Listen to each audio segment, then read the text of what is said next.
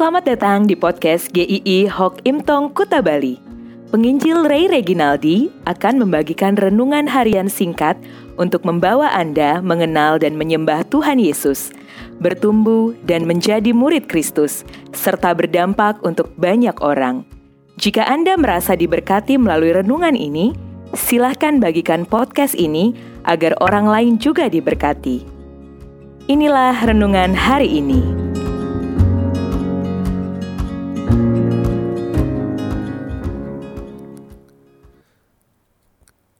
Sederhana. satu Timotius enam ayat yang kedelapan.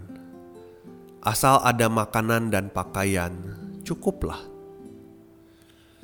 Saya pernah mendengar seorang Kristen berkata bahwa dia gak merasa nyaman nih ketika ada orang-orang menilai dirinya berdasarkan apa yang dipakainya. Orang bisa tahu seberapa kaya orang lain dengan melihat jam yang dipakainya, merek sepatunya, merek pakaiannya. Bahkan dia mengatakan, saya tidak mau pakai jam itu lagi, karena orang akan nilai saya seharga itu. Kita tidak bisa memungkiri bahwa banyak orang yang menilai seseorang berdasarkan apa yang melekat di tubuhnya, apa yang dimilikinya, apa yang dikendarainya. Banyak orang-orang Kristen pun tidak rela untuk hidup hanya hidup sederhana, tetapi berusaha menonjolkan siapa diri mereka dengan apa yang mereka miliki.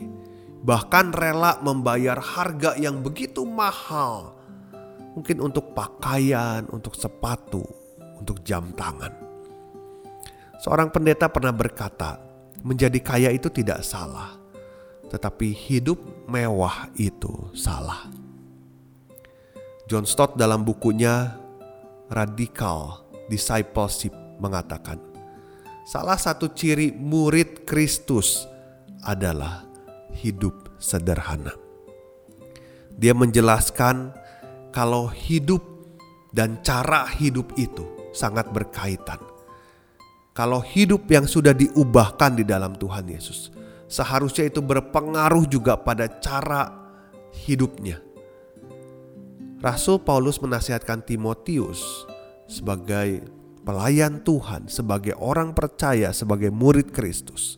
Sebab kita tidak membawa apapun, tidak membawa sesuatu apa ke dalam dunia, dan kita tidak dapat membawa apa-apa keluar. Asal ada makanan dan pakaian, cukuplah.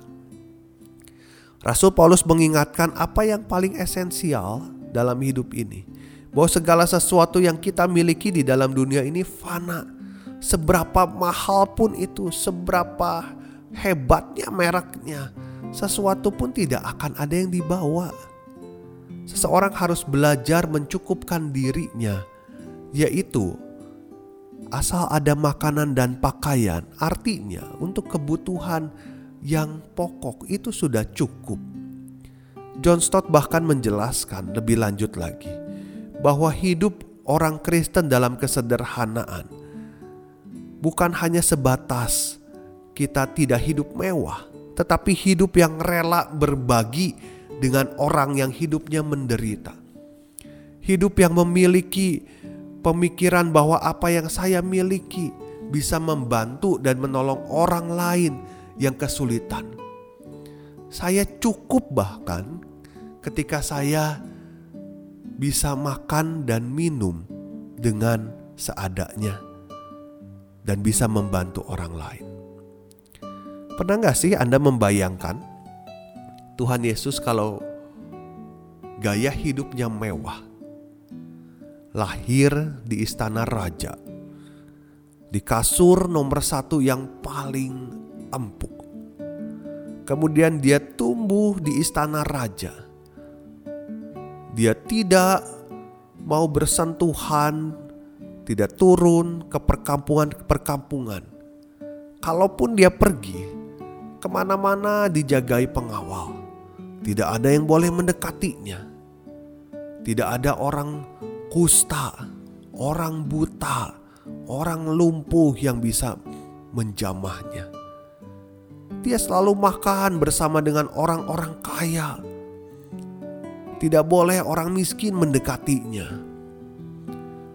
Bahkan dia tidak mau mati disalib seperti penjahat, tetapi mau meninggal dengan iring-iringan yang sangat ramai, dihormati oleh para pejabat dan pemuka agama. Maka keselamatan itu tidak ada dan tidak akan bisa menjangkau siapapun. Tetapi inilah yang difirmankan oleh firman Tuhan.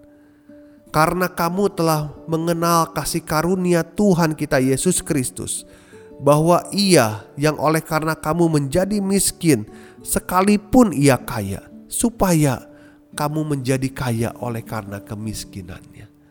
Hanya karena Tuhan Yesus menjalani hidup yang jauh dari kemewahan, hidup yang mengorbankan diri, hidup yang memberikan dirinya, hidup yang bisa dijangkau, yang bisa diakses oleh semua orang, bahkan orang-orang yang terpinggirkan. Maka keselamatan itu nyata di dalam hidup kita.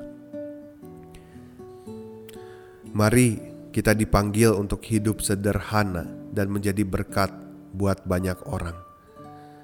Kalau kita diberkati Tuhan secara finansial dengan berlimpah, janganlah hidup di dalam kemewahan itu, memamerkan apa yang kita miliki.